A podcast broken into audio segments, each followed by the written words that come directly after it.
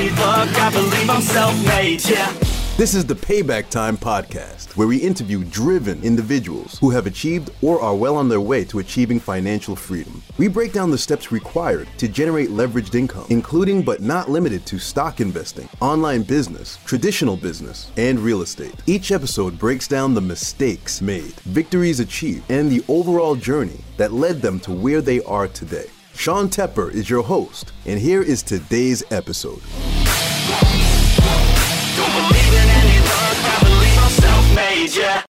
Imagine starting a project. The client is excited, you're excited, everything feels great. Then the client requests changes, scope creep occurs, deadlines are pushed, and the project goes off the rails. Then you figure out a way to face those challenges one at a time and eventually climb out of that hole, make the client feel good again, and bring the project back on track. Welcome to the world of application development. My next guest has a team of 40 employees where they build custom mobile apps for tech startups on up to Fortune 500 companies. He has a passion for service and providing top tier value through technology. He and his business partner started this firm soon after graduating from MIT, and they never look back. With a strong financial acumen, they were able to correctly build and scale a service business. Please welcome Chao He. Chao, how are you doing? Good. How are you? Hey, doing well. Thanks for joining me today. Thanks for having me. All right. Why don't you go ahead, kick us off, and tell us your career backstory? Uh, yeah, so I'm currently the uh, uh, founding partner of um, a software development company out here in Los Angeles. Uh, we do iOS, Android, um, sort of web development uh, for range for clients ranging from uh, first day startups all the way to Fortune 500 companies. Um, we've been doing this for the better part of a decade. Um, so we have a lot of experience um, building sort of custom software solutions um, for, for our clients. Um, personally, uh, this has been probably the uh, my, the majority of my career has been spent at this company. Uh, I started it with a business partner um, who was actually a classmate of mine at uh, MIT, uh, which nice. is where I got my undergraduate degree. and yeah, this is, uh, I think, in terms of personal finance, this has been it's gone hand in hand with managing the finances of the business. Um, and so I've learned a lot. You know, I've, I've, achieved a lot, um, but uh, ready to uh, yeah discuss um, kind of how uh, all that uh, plays together, um, both personal and business. Sure. So let's start at the beginning here. So you and your partner, you went to MIT together, correct? Yeah. And did you start this business while you were in school, or did you start after you graduated? it was effectively right after we graduated. I, we sure. both had sort of very short hiatuses at um, either I, I spent a year at a consulting firm, like a big four consulting firm. Sure. I I was at a startup for a year, but that year was actually partially um, is actually while I was in school. So pretty much you can consider this as the majority of our careers, both of us. Yeah, good for you. Sounds like you uh, you dipped your toes in the water of the corporate world and were like, hey, doesn't work for me. I'm, I'm, I'm going to create my own thing. Yeah, that working for yourself has definitely been our uh, that's been our speed for sure. Yeah, I give you credit. Um, I worked for somebody one year after school, and then I started a, a practice that did software engineering, and and we did some other marketing services. I did that through the recession, and it was by no means uh, a successful operation. It was really difficult to build that business through the recession. um, fortunately, that that sold, and then um, I moved on to do other work since. But um, one thing I learned is when you get into business on your own, like you, I mean, you hit the ground running. You got to learn how to sell.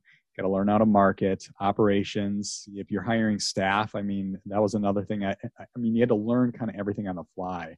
So can you tell us about that process like you're an it you're a tech guy obviously that's what you went to school for but jumping into this business what were some of the challenges you had to overcome right away yeah you know so i mean I, the the mental image of my partner and i you know sitting on the floor of his new condo uh, his, a new apartment out in la he had just moved here um, and you know the, the sort of mental image is, is still very fresh in my mind of sort of know, two young guys that had by happenstance i mean our first client we we literally got that lead because it just fell into our laps you know we weren't thinking we would start a business. We weren't thinking we would, and, and so I certainly credit that luck a lot for all this, or a decent amount of success we've had. We have been in the right place at the right time. Like you just said, you know, um, we were doing this as apps were becoming essentially the phrase "there's an app for that" was coming into the lexicon, right? And so now every business is like, well, I'm going to fall behind behind if I don't have an app. Um, and so yeah, we I mean we certainly I think if I think back to it, you know, we kind of were in the right place at the right time. We also did had a fair amount of um, I think just learning to do that. I you know and then I, I credit each other for helping each other essentially get through the uncertainty of you know us sitting there looking at a blank piece of paper going well we just promised the client we'd have a fully fleshed plan for how we're going to get their app to the app store in two months and we just have no idea how this is going to happen right? We've we've both experienced a little bit of it. You know i was a part of an app development team uh, at that large company that you referred to um, but you know i'd certainly never done the full end to end um, someone Sure. else managed the marketing. Someone else managed the sort of post launch support. How do you build a customer service team? I mean all that stuff was foreign to me. And you know we kind of had we promised the world to this client. And so i mean i think a lot of it when i think back on it it was the sort of almost naive uh, just we were we, the, naive like confidence that we would be able to figure it out. Yeah. um, now over the over the years that's obviously served us very well. Um, with any sort of new thing that we have to figure out how to do or, or if you know a client asks for something that you know we we need to then figure out how to achieve. Um, I, certainly I, I think the naivete has maybe worn off to now where we we do tend to rely a little bit more on stuff that we know we're good at. Um, but a certain a little bit of that kind of you know over like the sort of just slightly over the top confident um, it'll help you both sell the project and also deliver it because um, you know if you've done this before if you've kind of reached for the stars before um, and delivered on it um, it just it gives you the confidence that next time you're going to be able to succeed and Yep. figure out what you need to do No, I, I, I like that. That reminds me of when I had that business because there's times like a customer would ask, Hey, can you do this? And you right away, your knee jerk reaction is yes. Like you don't know how you're going to do it, but you have the intuition and the ability to use Google, right? Mhm. or at Yeah. least reach out to a network of people to make sure you can deliver on that. But the more you do that, or in my case, the more I did that, the more confident I became. So it sounds like you, you guys are very good at doing that. Mhm. That's awesome. So, did both of you go to MIT for like information technology, or what was your specific degree in? uh, we both had a relatively large concentration in computer science. Yep. Neither of us were actually computer science majors, but um, uh, so Nick, uh, Nick Swenson, my business partner, he um, he focused more on biomedical with a concentration in computer science. So Easy stuff, right? yeah, yeah. So it was mostly like using computers to design, um, you know, medical treatments, design drugs, um, that sort of thing. Sure. uh, for me it was mechanical like so let's call it robotics. Um, so yes again there was a sort of computer science aspect of you have to create the programs but you also have to create the actual mechanical you know, robots whether it's the, the the motors the sort of um, all of the actual structures. Um, and that played into sort of um, our kind of our middle ground was this software piece and so obviously Mhm. business together it was the part that we understood the most we've been able to bring in other parts of what we do uh, what, what our education was um, like for example we working we're working with a decent number of clients nowadays in both medicine so you know like companies that are making medical apps but also companies that are you know using that sort of mechanical like the real world the, the, the, the sort of bridge between software and hardware Yeah. um, internet of things is a big topic nowadays Absolutely. to use actual physical hardware chips um, to whether it's smart lights, whether it's um, you know door locks, that sort of thing. A number of our projects are in the IoT space, um, and so we've been able to pull a little bit of that together. Um, but obviously, the, the sort of convergence of it is that yes, software has been um, Sure. the, the common language. No, I give you both credit. Uh, great education background and technical background. That's that's impressive. Um, when you started the business together, did you kind of determine like, hey, I'm going to be the guy that's focusing on this task or, or this uh, programming language or these responsibilities, or do you kind of overlap a little bit? Like, how did you structure that? So, I actually think that for us, that that delineation happened relatively naturally. Um, mm-hmm. Nick is Nick and I both. So we are very alike in many ways, but we're also very different in many ways. Um, and so obviously those differences helped decide things like, um, you know, who's going to be the bookkeeper at first, who's going to be the CFO, and who's going to be more the CTO. Um, and so I, I, over time, those roles also did evolve as, you know, I Sure. Like to give you an example, I at first I had very little concept of how to run the finances of a business. Um, Nick had come from, you know, he'd done that year at Bain, um, and so he did have a little bit of that sort of you know financial um, mind, and so he you know he kind of at first just took care of it. Um, as yep. time went on, and I, as I sort of became interested in it a little bit more, um, it the roles did sort of move around, and especially as we grew, um, you know wherever there would be need, uh, whether it was in sales, whether it was in human resources, you know, obviously new places, then we had to reshuffle our sort of responsibilities. But I would say that, you know, if I think back to the very first time we ever really split up work, it really just was a what do you want to do? What what what can I do? What are we good at? Um, it wasn't necessarily much of a um, we didn't have to necessarily put a, a, formal title on it. It was just mm-hmm. there's a lot of things that need to get done, and if you're better at this than me and you have the time to do it, then go for it. I mean, I I, I don't think there was really any ego or sort of and that, that was obviously really nice because we had already had this friendship to, to fall back yep. on. Um uh and i think that helped a lot. Absolutely. What you guys have found is actually really hard to achieve because i've been exposed to so many people and so many different partnerships that kind of go south because of there's that uh, contention on hey you're working on this? Well i was supposed to do that or like why are you looking over my shoulder while while i do this um, and it just seemed like a natural progression into, hey, I'm strong at this, you're strong at that, let's go. Mm-hmm. And you can just work in parallel there. That's great. Yeah. Um, I'm going to start to uh, talk about your team a little bit. So it was you two from the beginning. How long did it take to add your first employee? So we actually added our first quote unquote employee um, pretty late in the process. We um, mm-hmm. the very first summer, this was maybe two or three months after we had incorporated uh, we brought a couple of MIT undergrads out to LA to sort of do a summer internship. Um, I mean, that was the world that we understood. You know, as undergrads ourselves, we done internships all over the place. That was, um, you know, uh, interns uh, a lot of times they're in it partially for the work, but also partially just for the experience, right? I mean, yep. summer school is, I mean, school at MIT is admittedly just insanely difficult. Yeah. Um, and so you just kind of you know the the beaches in LA seemed like a great place for a lot of these kids, and so we pretty quickly found three interns to come out from um, from the East Coast. Um, that summer, I think you know obviously we didn't they were undergrads, so they had to go back to school. Um, our first official employee, I think, was maybe a couple months after that. Okay. Um, I think pretty quickly we found out that being the two billable resources and the sort of engineering um, actually doing the engineering uh, meant that we had very little time to do sort of everything else involved with running a business. Um, and so pretty quickly we we decided, hey, we need to bring in some help, um, both on the engineering side, but also on the sort of you know company building side, right? Like yes. that is that's done this before.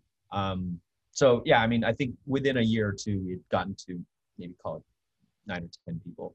Let's take a quick commercial break. Do you feel like stock investing is too confusing, too time consuming, or too risky? It doesn't have to be. Tykr gives you the power to manage your own investments, reduce risk, and beat the market along the way. In fact, Tykr has proven to beat the market every year for 20 years. From 1999 through 2019, the lowest annual return was 10%, and the highest annual return was 96%. Compare that to the market average of 6%. If you ever considered investing on your own but don't know where to start, Tykr is your solution. Tykr safely guides you through your investment journey by finding on sale stocks and showing you why those stocks are on sale, giving you the confidence that you're making a wise investment. Before Tykr launched, I backtested it through the 2008 recession. Here are those surprising results. In 2008, the S&P 500 dropped by 38%. Tykr was up 24%. In 2009, the S&P 500 went up by 23%. Tykr was up 72%. And in 2010, the S&P 500 went up by 12%. Tykr was up 96%. That's the moment when I said I can't keep this platform for myself. I need to share it with others. If you're interested, go ahead and get started with a free trial. No credit card required. Visit ticker.pro. That's T Y K R.pro. Again, tykr.pro. Impressive growth. Um, what was the structure like? Was it like maybe 20%, 30% salespeople and the other percentage uh, engineering staff? How did that break down? Sales is interesting. Sales actually came on actually pretty late. So okay. um, in fact, at first, we prided ourselves on, on being almost 100% engineering. So um, the sort of company building part of it was almost, it was a, we, we tried to keep that as lean as possible. I think the word lean was used a lot. Um, and it was relatively successful, I think, partially because as business owners, we mm-hmm. also, you know, were doing a lot of that subconsciously. You know, we were drafting contracts, we were recruiting, um, you know, taking interviews, stuff that's, you know, as a sort of billable resource may not be worth your time in a large organization to do. And you have, you know, defined departments, recruiting, operations, HR, um, that we just sort of handled a lot of that as founders at first. Um, so I would say the first couple years, um, our, our, our mantra was like, let's stay as lean as possible. Um, I think there was a little bit of a shift as we sort of hit a ceiling of growth. I mean, the obvious founder dependency issue came in where um, you know, there just weren't enough hours in the day for the founders to to keep doing all these things, but also grow the grow the company. Um, so we started. I think we started bringing on uh, sort of sales. Let's call it salespeople. Um, maybe two or three years into the history of the company, and that's when actually things really started to take off. Um, we we see, we saw a huge amount of growth after that. Um, what year was this approximately? This would have been 2016. Okay, about halfway through your tenor. Yeah. 2016, yeah. Um, and we, you know, we started pushing a decent amount to bring on new, more clients, uh, more simultaneous clients. Um, we hired a couple of not really middle managers, but managers that were in the sense of like, you know, they would be also billable resources and able to sort of run their own projects, yep. um, as opposed to every every project needing to have sort of direct day in and day out touches from the, uh, from the founders. Um, so in I would say in the sort of years three through four, we we you know continued to du- more than double every year um, to the point wow. where we got yeah I mean by let's call it like a year and a half ago we were at almost 40 full time employees. Wow. Um, and yeah, I mean I think that that was sort of the trajectory that we uh, that we followed, but sales didn't really come in until around halfway through. Got it. Okay, good for you. Um, yeah, I was going to ask how big your team is. That's impressive growth. And mm-hmm. are they all based in LA? For the most part, yes. Wow. Okay. So you're not really leveraging offshore's talent. Oh, we're, we're, we're playing around with it a little bit right now, but um, okay. for the most part, you know, our, our clients pay for quality. Um, yes. And that's uh, that. It's you know you can still find very skilled engineers overseas, but one of the issues is that um, we're, we're sort of playing around with multiple models. We have a couple of projects where everyone is based in Los Angeles. Uh, even the you know sort of the QA people are, are in Los Angeles. Um, obviously, the cost of living here is much much higher than when you go overseas, um, and so you know the the bill rates and stuff are are a commensurate level. Yep. Um, we're playing around with a little bit more of trying to you know reduce costs for our clients by taking certain roles and identifying those as like um, able to be done overseas with a certain level of guidance. So yes. um, we're we're actually now starting to recruit, and um, we just actually uh, brought on a third um, MIT uh, sort of like this. Uh, actually, the the colleague we have right now, um, he was at MIT while we were there um, a year, in fact, a year before us. Um, but a lot of we just brought him on because what we've started to prove is that as you take sort of really, really talented uh, managers and architects, they will actually be able to, um, you know, sort of exhibit that rising tide lifts all boats, um, and essentially rise raise everyone else around them up. Yep. uh, be able to you know lay out paths for lower skilled labor. Um, so we're playing around with that a little bit. It's it's you know it, it it's working really well um, but we haven't necessarily implemented it across all of our projects yet just because for the longest time you know our value proposition was that you know you can't you can't ship this overseas. And so now if we're going to do that we have to do it in a way that's very very deliberate and that we don't Yep. take any unnecessary risks there Yeah, with a lot of the companies I've worked with, um, like we've we've done work with a lot of big management consulting firms like Deloitte and Accenture, and usually they will present options like, "Hey, here are your rate cards for only U.S. talent, but here's a rate card for a mix, so blended U.S., blended, um, you know, from India or um, sometimes um, somewhere in there in Asia." uh, just to give that option to lower costs overall. So it's it, hey, if the big guys are doing it, it's kind of like the green light to you. Sure, you could probably do it too. Right.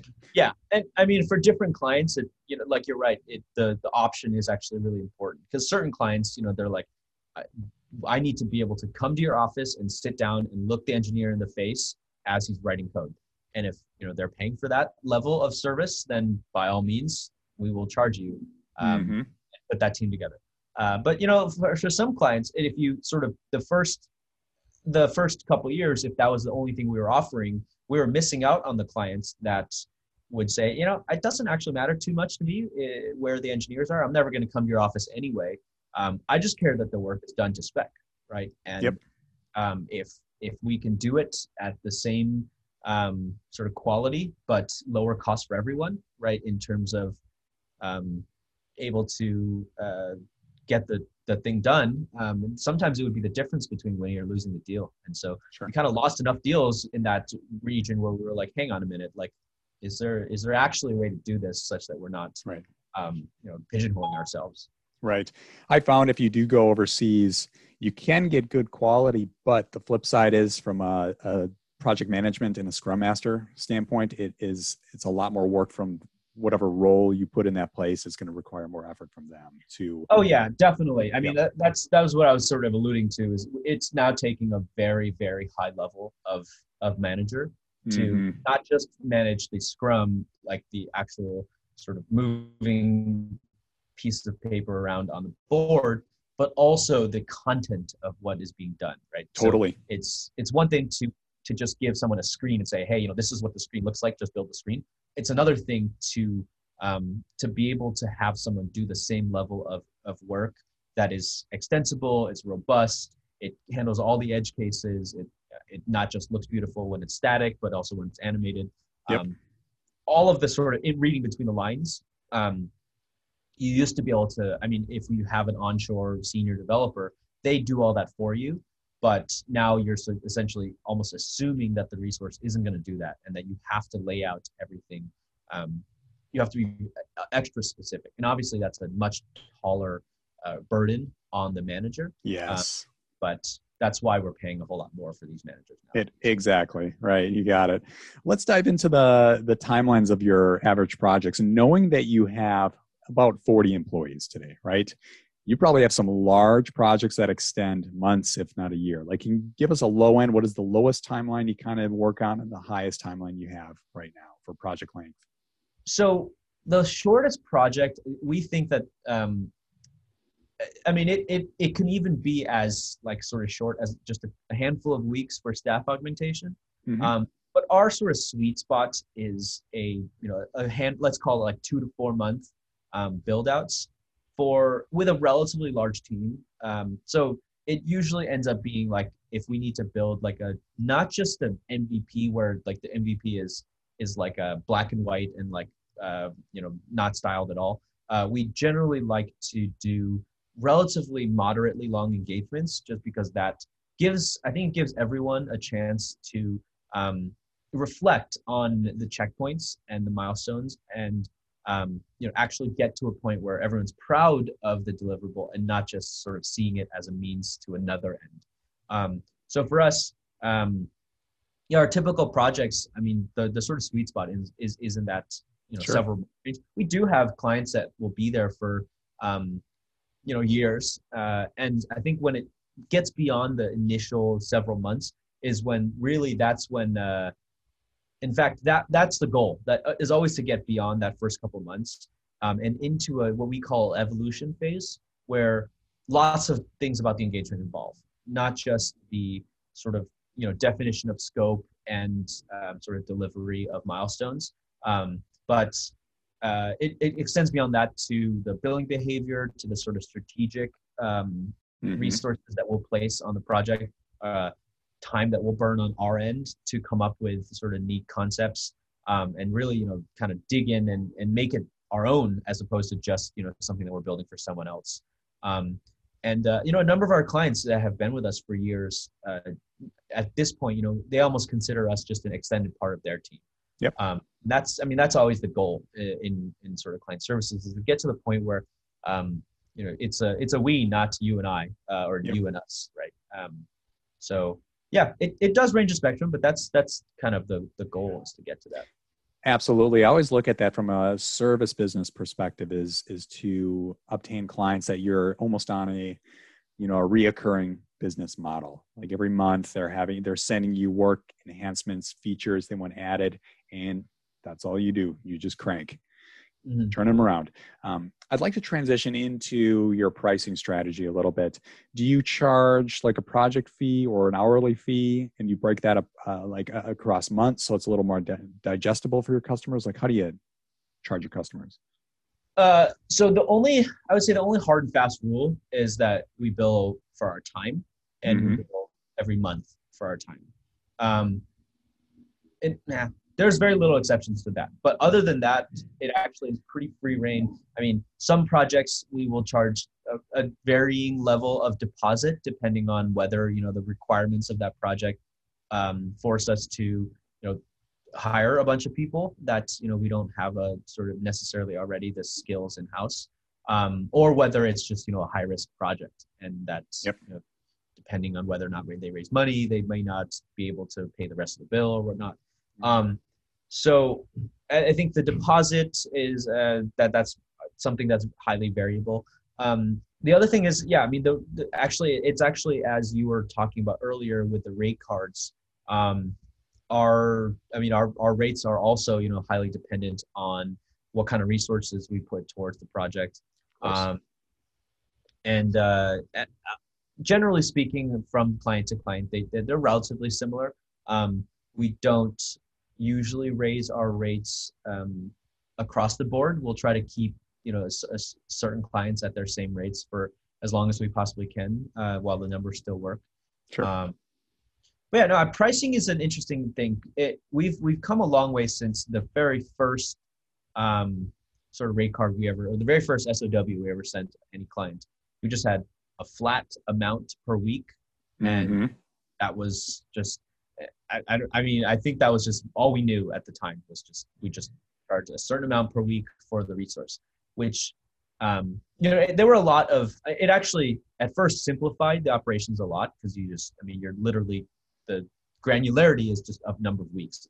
You know, easy to do an entire month's um, invoicing just in your head, like how many resources worked on this for how many weeks. Um, yep. Obviously, that you know wasn't sustainable um, as we had partial resources for um, partial numbers of weeks. Um, as it got to the point where different resources had such wildly varying rates and maybe even different rates for different tasks that um, you know, just we needed a, a little bit more um, granular control over that, and that's when we started to actually build rate cards for you know hourly rates for each role. Um, but that you know the the kind of um, doing that was mm-hmm. uh, it, it, introduced its own overhead. So um, sure. it's, uh, it's always about finding balance. Now, do you try to build time and materials or a fixed bid? For the most part, it is time and materials. Good for um, you what we try to do with certain clients is if they um, if they're adamant that something has to be done under a certain budget so we call it like an nte or not to exceed um, sure. it is materials but we also have an nte figure in mind so um, you know if a lot of times this will happen with those sort of ongoing clients where they say they have a set budget per month and that's it and if you know something that they want done um, is not able to be done within that budget, then we will, you know, we'll inform them of such, and we will probably Mhm. advise them, hey, you know, like we can either dumb this down a little bit or simplify it, or what we can do is spread it out over the course of multiple months. Um, but yeah, I, I'd say that's a that's relatively rare. Most of the time, it's uh just a pure T&M model. That's that's a smart billing model. I really like the do not exceed, like that. Uh, you could call it like a de-risking trigger.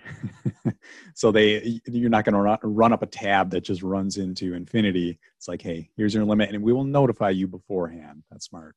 Well, I think I mean yes, it, it's good for everyone in that it, it's obviously great for us because it allows us to plan, um, and uh, Mhm. it also it avoids for us as a sort of vendor, it avoids that awkward situation where you know you you you keep getting these requests from the client, and you just in the back of your mind you know that this is going to just absolutely shock them you know like it it uh, and so then you're, you're sort of stuck be- between a rock and a hard place where you're continually having to say yes to these requests and knowing that you know like you don't like saying no but you also are just just absolutely um, dreading the ultimate the ultimate you know like sort of Mhm. showdown end up sending them the invoice and then there's the sort of you know angry response or angry phone call um, Yep. so it helps us and then obviously for the client side it also helps them plan it also helps them you know Yep. just get a, a continuous feedback i mean it, it adds a little bit of overhead and that's but i think that's okay um, Yep. for everyone to be on the same page is is certainly worth that extra little overhead all those little nuances to successfully grow a service business. That's uh, that's a smart play. Um, I'd like to go into a little bit your average project price tag, like from the low end to the high end. Can you reveal that?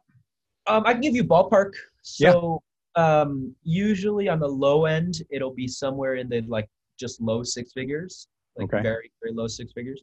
Um, and yeah, I mean the, on the high end, we we we pretty regularly do um, builds in the you know five four five hundred six hundred thousand dollar range. Mhm. Um, nowadays, that's especially for like a fully fledged front end, back end, all the I, I, all the mobile platforms, um, website, sort of. Essentially, you can call it like a turnkey like startup. Like if you wanted to build an Yeah. app, um, that's a pretty reasonable sort of like back of the envelope. Um, you can, generally speaking, that's if someone asked me on the street how much does it cost to get an app out there, that's the number that I would quote.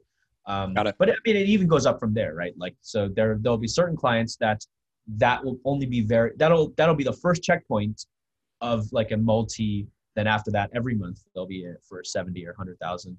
Um, For a full, basically a full time team to keep tabs on everything, but also continue pushing forward um, on on all fronts, on front end, on back end stability, on um, ultimate, you know, on the sort of server scalability, um, putting analytics in to figure out, you know, how the users are using the app and Yep. sort of feed that business intelligence right back into the design um, of the app. Uh, continuing to support other parts of the uh, enterprise, uh, whether it's you know, warehouse operations, whether it's mark digital marketing. Um, so Mhm. yeah, I think that's uh, That's great. it does range the whole spectrum. Yep. And the size of your businesses, you kind of listed in the beginning a little bit, but can you kind of give a range on um, revenues? But I'm sure there's a, a lot of cases you're working with tech startups that are pre revenue, but they've raised funds. Is that correct? yeah revenue is like a very wild uh, it's i mean it, it it some of our like projects i mean like there's no way to correlate the size of project with the revenue that they're making i mean Got we have certain clients that are zero revenue but they spend a million dollars a year on these uh, on this project uh, on a prorated amount um, and then we also have a for, fortune 500 company that came to us for the tiniest of projects right so it Sure. wildly varies Yes, totally. Okay. No, that gives great perspective here. Now, when you build out your apps, you're, I'm assuming you're tr- are trying to sell. You've got Apple as well as Android, and then do you offer the um, like the web interface backend as well? Oh yeah, everything. So usually when you talk about, hey, I want like um, one of the classic examples I'll give is um, this is maybe five five or so years ago when everyone and their mother decided that they had an idea for a social media app.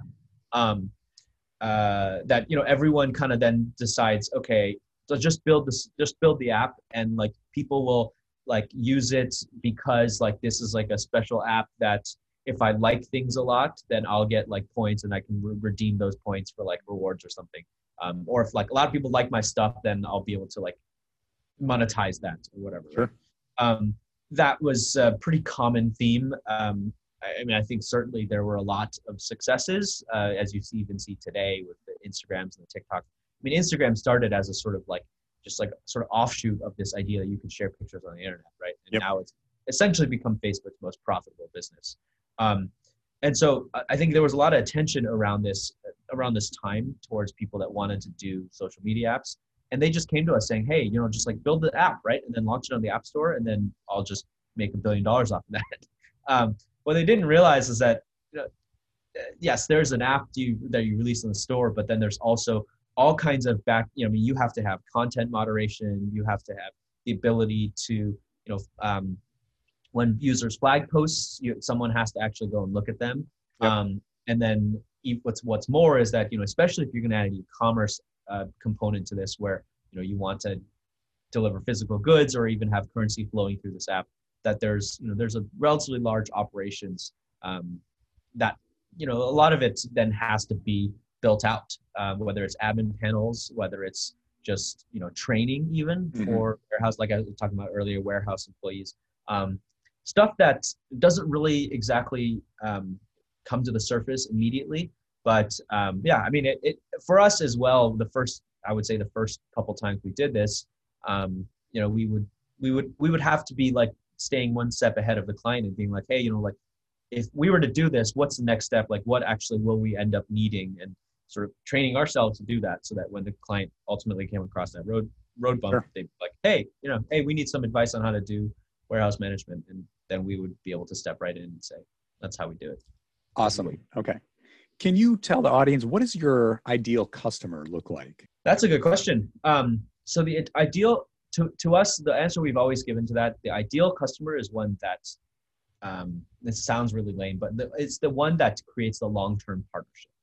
Um, in almost every way, ideal means, you know, it, it obviously financially makes it, it's a lot greater for us if we spend customer acquisition costs once and they just stay with us for years and years or just never leave.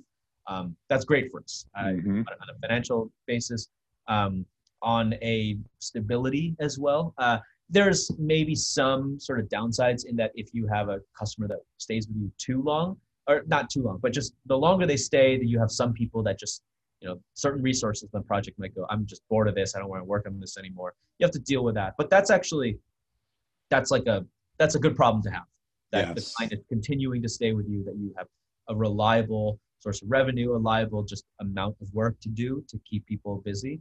Um, and also for us, you know, the speaking about it from a sort of like results standpoint, um, the longer you have, you, you also are able to meaningfully impact the, the, the outcome in a better and better and better way. Mhm. So, you know, it's not just you, you don't just have one crack at making the efficiency good or um, getting the design right. It means that month over month, year over year, you're always looking at have we made all the right decisions? Are, is there any place that we can improve this?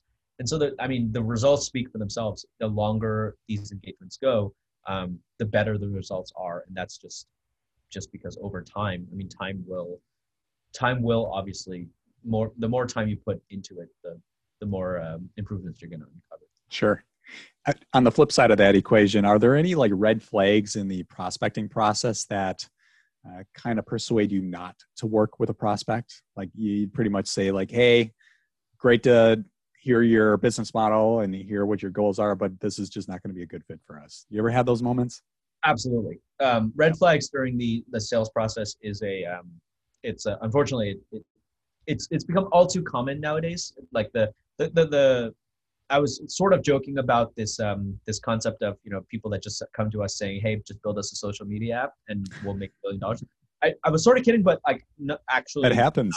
it happens. Yes, people come to us, come to you. And I think what it ends up what ends up happening is that I think the best way to encompass this sort of red flag is just a relative lack of either understanding or of just like common sense around what's feasible and what's not. And Right. so, you know, it, it clearly the feasibility of just you know deciding that your idea is going to be the next billion dollar company. Is it feasible? Yes, it's it's been done before, but is it probable? It's also not probable, right? And so when when people come to you with the with this concept that you know like this is going to absolutely make a billion dollars, um, that's a sort of disconnect, and that that red flag in and of itself is just Sure. there's a disconnect between what they're expecting and what you what you're expecting. And so it's not just you know ultimate exit valuation. It comes down to even just as mun- as mundane of th- something as like um, how much it will cost to maintain this afterwards, right? Um, they think they write you a check for. I mean, we literally there have been companies that or people let's call them like individuals. Usually Mhm. companies are a little bit better about this, but there'll be individuals that come in and say, "All right, I'm, I'll write you a check for."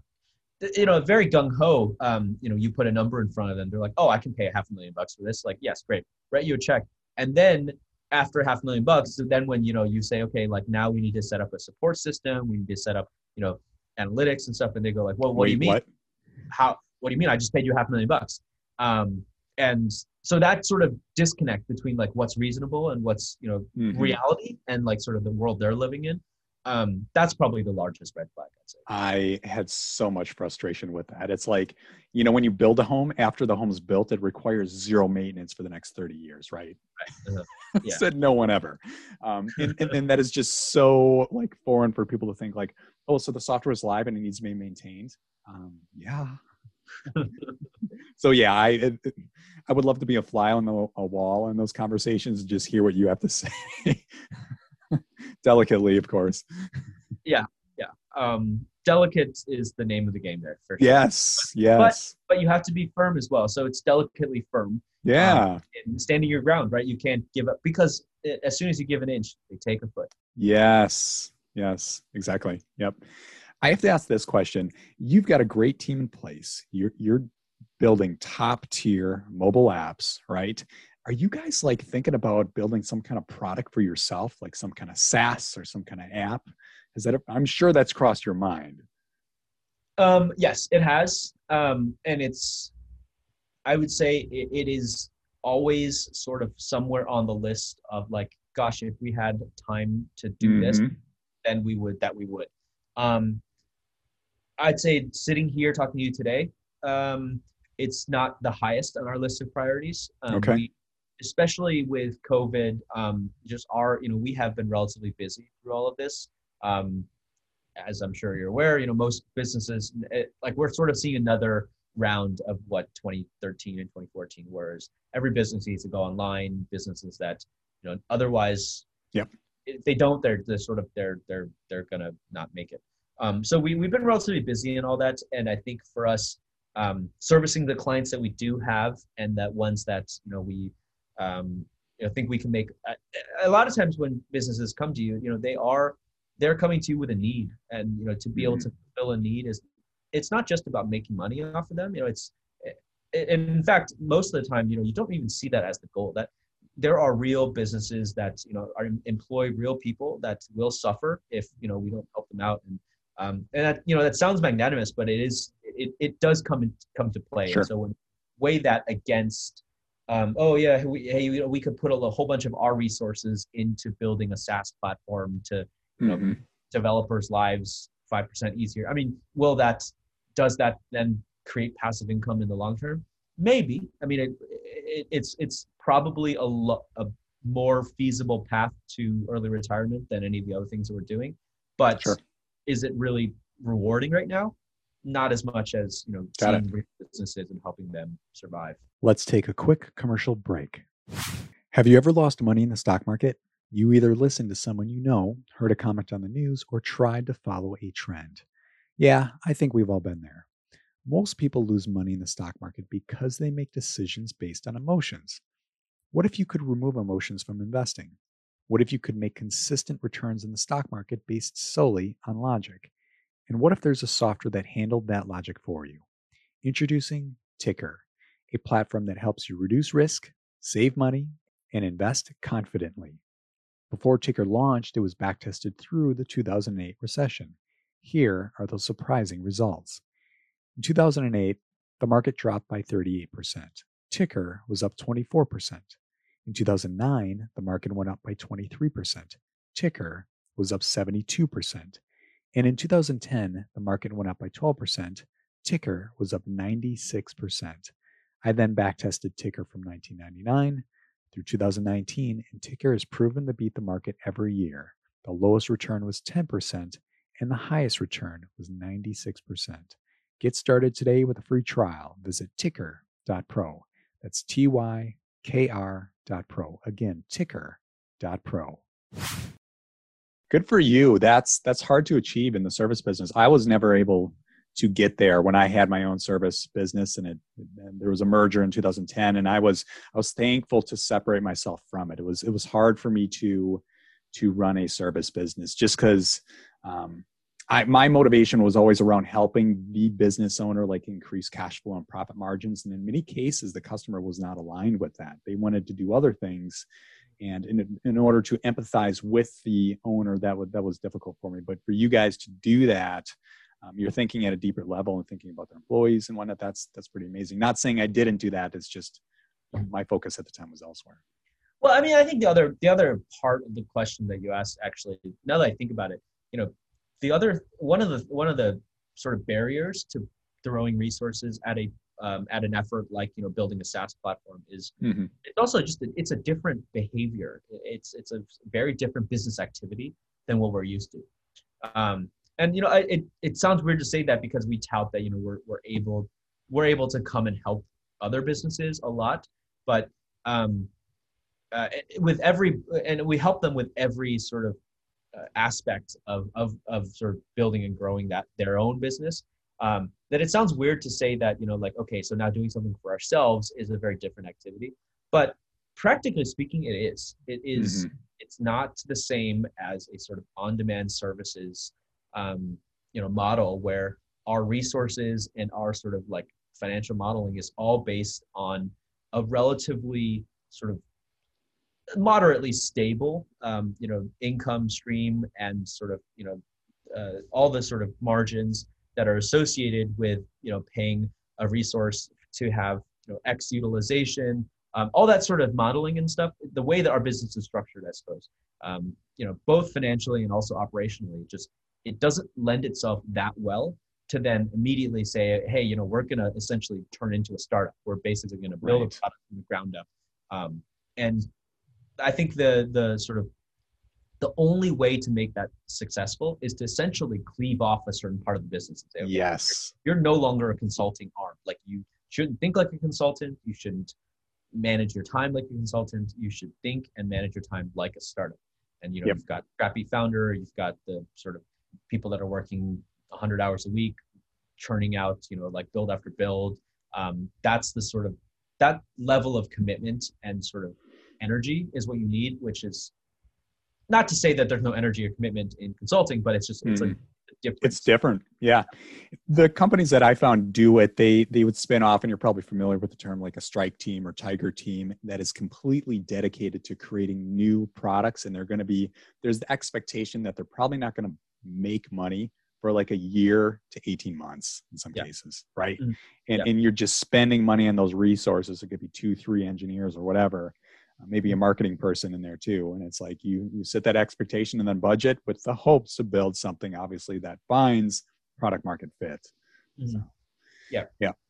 Cool. Well this gives a, me a really great idea of your your business model. I'm going to let you promote it at the end of the episode but you mentioned before we jumped on the call your interest in personal finance.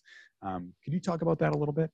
The if we think back to where we sort of other segments started with um, you know kind of founding a business with and we were pretty young. I mean, I think I was 24. I was 23 actually at the time that this business was started.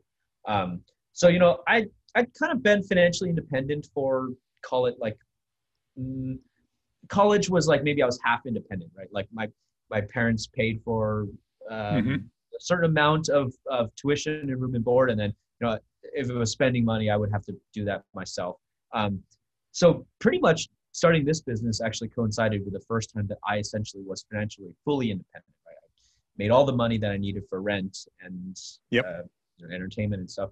Um, and so, in a lot of ways, starting this business and and growing this business is actually it's been a parallel of my personal journey um, to towards you know full financial independence. Um, and in fact, what I will say is that I've learned a lot. Um, and the implied suggestion there was that I was kind of totally clueless when I started out. As we all are at a young age. Um, and you know, like it, to me, I'm a numbers guy, right? And even as a numbers guy, um, it just a lot of stuff to me um, really kind of kicked me in the teeth when they, you know, reared their ugly heads, right? So Mm-hmm. uh, I, you know, I see, I the best to me at the in the very beginning, it was it was about inflows and outflows, and as long as inflows are more than outflows, you're good. And that to me was like, yes, that makes sense, obviously. Um, but what I didn't, I think what I didn't recognize as much, and this is what I'm really, really thankful for that my business partner, you know, kind of, uh, there was maybe the most testy of conversations we ever had in the very beginning was around, you know, like, okay, you know, we've got a business, it's making this much money, um, and how much do we need to keep in it, in it to keep things going? Um, and sort of we were on, I, you know, I think I instinctively knew that we needed to keep a fair bit of cash in the business. Um, but I also, you know, greedily was like, well, I've got like toys to buy. Like I want to, I want to convert. Yeah, you're in your 20s. What the heck? Yeah. Um, and yeah, and so you know, like effectively, we sort of, I wouldn't even say we met somewhere in the middle. We basically just, I essentially gave in because my business partner was adamant that like, look, things are going to happen. We're going to need to grow. That's going to require cap. Thing like we're going to have AR issues. And I, to me, I was like, what does AR stand for? um, you know, we're going to have AR issues. We're going to just things are going to happen, and we're going to need cash. And so, effectively, what we did was, you know, we said, okay, here's the amount that we think we can comfortably get away with um, to fund whatever, like our lifestyle at the time. And I mean, I was single. We were both single, um, so it wasn't like we had a house and car. And Sure.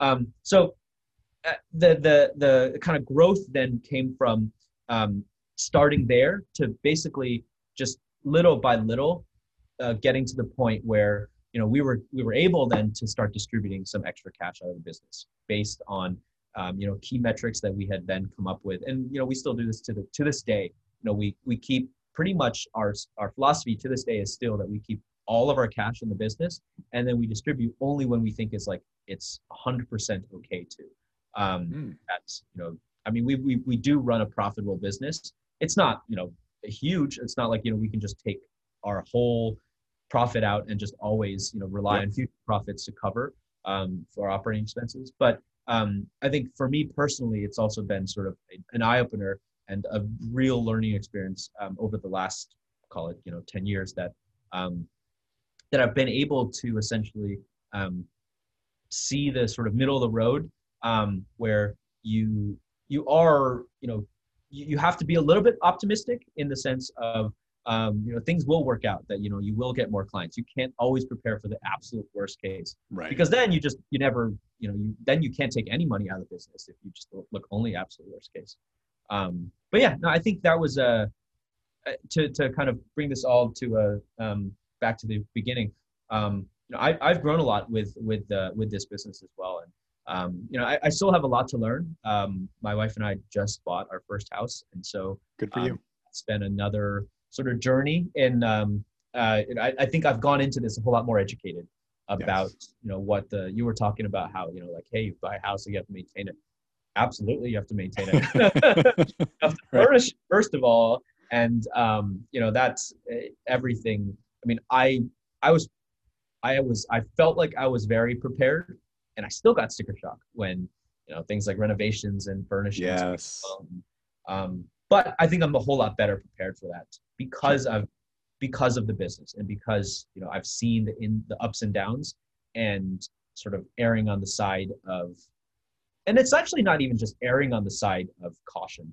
It's about placing a an estimate or like a realistic estimate on where do you think the where do you think this is actually going to go? Like best case it's here worst case it's there. So it's probably not going to be best or worst case it's probably going to be somewhere in the middle. Um, Sure. and we want to make sure that worst case doesn't mean that we have to you know close up shop. Um, and you know for a business closing up shop is just you know that's that's fine. Um, as a sort of person closing up shop you know you're out on the street. And at this point you know got a wife um, you know we're probably gonna have kids soon like you don't want to put your wife and kids on the street. no, no, no, no. No, it sounds like you're you're taking the exact right approach at, at a really young age to build a business because there's a lot of um, temptation when you start making money in the business to start spending those revenues and not leaving you know a significant portion in there for you know when times slow down or uh, unexpected expenses um, so it sounds like you're kind of applying that same philosophy to your personal life Mm-hmm. Yeah Absolutely. that's smart yeah i'm curious here since you don't you you only take cash out when you really need are you paying yourself a salary you do do like quarterly dividends or how do you pay yourself So we actually still have a a quote. Uh, uh, there was a point at which we actually transformed from a pure LLC to an S corporation. sure Uh, uh, and so at that point, we started paying ourselves. Uh, before that, we had just been drawing uh, member distributions yes for living expenses, and we just had a certain amount. And in fact, I think that was actually there's actually multiple years of just drawing member distributions um, for living expenses. Um, so after we started paying ourselves a salary um, as part of the S corp uh, restructuring, that salary is also that also hasn't changed since we st- since we started doing that. And so, um, I mean, it, again, it, it sort of reflects on our conservative nature yes financial planning is that you know we pay ourselves a salary that's you know it gets us by. You know i'm i'm not driving ferraris um and I, uh, you know we, we i eat out relatively sparsely. Um i think my my probably my one big splurge is that i um i joined a country club um okay. partially i mean it's actually in the irs code as not being business deductible. Like but um it's a very good it's actually been extremely um not lucrative it's actually been very helpful for my business for networking um, for reputation um, and just you know knowing uh, business leaders uh, Yep. and i'm also involved a little bit in the management of the club as well i've gotten to know you know just to see how an organization like that is run um, cool to get a little exposure into that sort of stuff, which I'm I'm just genuinely curious about. Um, so I think that's but I mean that's my one big splurge. Um, but other than that, you know, we still we we, we live below our means, I'd say, and then Mhm. You know the yes, the obviously if um, you know we have a really good year and we have um, uh, you know extra profit to distribute, oftentimes that just you know it it gets distributed, but we're, we're literally reinvesting it back in sure uh, other things. You know, I'm I'm certainly not. Uh, yeah, we bought a condo, but it's it's not you know at the top of a hill and overlooking the. Right. Exactly. No, that's great. I'll, I'll have to have you on and we could talk more about personal finance. And maybe if you get into um, investing, what your investing journey looks like there, I think that'd be fun. But before we get into the final round, the rapid fire round, I do have one question to ask around psychology. So, everybody, when they're growing a business, they can go through like a darker stretch or a difficult time. Can you share with us like a difficult moment you faced and how you overcame it? Yeah, sure. Um, so for us, uh, difficult times um, happen actually quite often. um, it's uh, it, it's actually kind of a cyc- cyclical event where um, there's you can almost map it as like a um, there's like a uh, is essentially like a repeatable curve, right? You've got Mhm. sign a new client, everyone's really happy, everyone's excited Yeah. you start the project there actually there's for me it's like um there's certain people certain personality types that like dread the start of a project because there's a lot to do you get really really anxious about and stressed out that there's so much to do and then you know sort of like that becomes really stressful and it, it it's it's a dark time like it not dark in the Hmm. sense that there's despair but it's actually It's kind of daunting. really, yeah, it's daunting. You start to get the thing off the ground. You know, you start to see builds. uh, Everything seems like to be going really, really well. Um, and then sort of you ride this sort of crest where um, you get back to the point where everything is like great, and uh, you know the client's happy. They're seeing builds, so like impressed. Um, and then sort of delivery day comes. Um, it comes and goes usually, and you know like something will happen. There'll be um, unexpected difficulty, uh, scope creep, um, you know, something that it, something that comes up, and you know, I Sure. could literally go on and on about why that's happening, and then you sort of fall into this other pit on the other side where you're going like, clients pissed at me, um, you know, delivery day is came and went, so you know we, we have no end in sight, we don't know how to fix these bugs, um, and you know you're you're sort of in a you know pit, and you just have to work your way out of it. It's one one bug at a time, one um, sort of client request at a time. Um, you try to level with them, um, Mhm. explain, and then you kind of you know ultimately with so far with every client that that's happened with, um, thankfully, uh, you know you kind of climb out the other end and and then you're sort of back in a good spot. But the question that you asked, I mean, yes, certainly some pits are deeper than others, and so I could, I could tell you some projects where it was just so deep that you literally think maybe this is it, maybe this is what puts me in the ground. This is going to shut me down. yeah. um, but uh, no, I mean it, it. Thankfully, it hasn't happened yet, and um, Sure. that's the. It's uh, but it is it, it's cyclical, and um, you kind of know it's coming, and you do the best you can to prepare, but it's still gonna happen. Yeah. Well, good for you. There's a there's a pretty strong resilience in you to get to those moments and just know that hey, we've been here before. We're just going to climb ourselves right back out. yeah, great. All right, now's the time where we're going to learn who Chow really is. If you could answer each question in 15 seconds or less. You ready? Sure. All right, All right. Favorite podcast? this one. Have you listened to a few episodes? No, no, no. uh, That's that favorite podcast episode would be this one. Um, okay. Uh, just because I've had a lot of fun recording this. Um, I, I don't know what 15 seconds is. I have a friend um, uh, that does one about um, golf, uh, Get a Grip Nice. podcast. Um, if anyone wants to, his, his name is Max. He's on the PGA Tour. It's a good friend. Nice. Good advice. I'll have to check it out. All right. What is a recent book you read and would recommend? Um, recent book I read, I haven't read much. Um, I'll have to say this has been a couple years, but um, The Martian. Um, there was a movie obviously made of it. Yeah. Yep. book it's fantastic.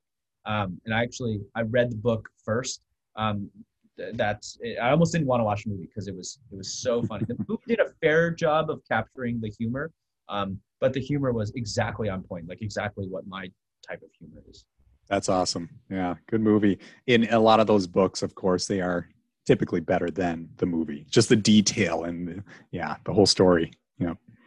All right. Speaking of that, favorite movie? Favorite movie of all time is Shawshank Redemption. Really? All right. Now we know who you are. It's a, one of my favorites. That's a great movie. All right. Favorite food? Food. Um, my uh, I grew up eating my mom's uh, traditional Chinese cooking, so it would have to be a, a nice bowl of noodles from my from my mom. There you go. All right. How many hours do you work per week? Ooh, that's a good question. Um, it wildly varies. Uh, some weeks, uh, it also varies depending on how you categorize work. Because for me, you know, being on podcasts and networking and stuff is is. I mean, I'm technically fun. work- It's. I don't feel like it's work, but I think you have to classify it as work. So Sure. if it's not included, then you know, as low as 30, 40. Nice. Um, but if you include all of that, then I'm pretty much working all the time.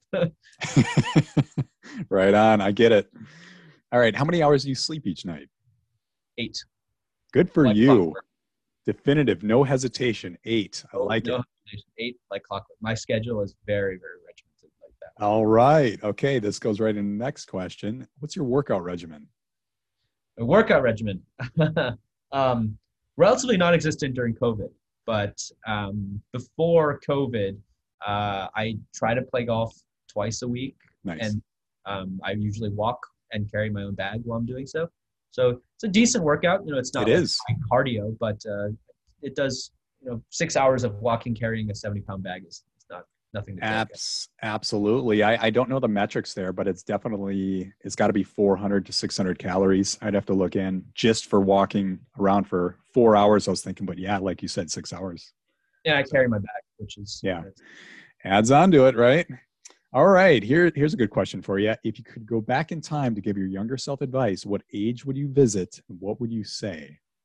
the age would have to be um actually it would be uh my senior year of well let's call it yeah senior year of high school when i really started taking an interest in um in math and science. And the one thing i would say is don't change anything. Like the way you're going the interest you have will serve you extremely well in life. Um and don't get distracted by you know sports by other possible interests. This is this is the this is what you were meant for. Awesome. Great advice. All right. I'm going to give it over to you. Where can the audience reach you? uh, so they uh, they're welcome to reach out to me um, on linkedin uh, i think that's probably the best place Um, they, I we at the the Swenson He website, so s w e n s o n h e dot com, um, has our con- contact information on there as well. Um, or uh, yeah, just uh, I mean I'm on Twitter and Facebook, but probably LinkedIn is the best place. That's where Awesome. I check. Perfect. All right, Chow. This was great. Thanks a lot for your time. Thank you so much for having me. This was really good. All right. Talk to you soon. See ya. Made, yeah. Thanks for listening to the Payback Time podcast. If you enjoyed this podcast episode, please provide a review on iTunes. If you'd like to hear an interview from someone specific, please make a comment on the Payback Time Facebook page. If you're interested in becoming an affiliate and earning 30% reoccurring commission for simply sharing Tykr, visit tykr.pro slash affiliates.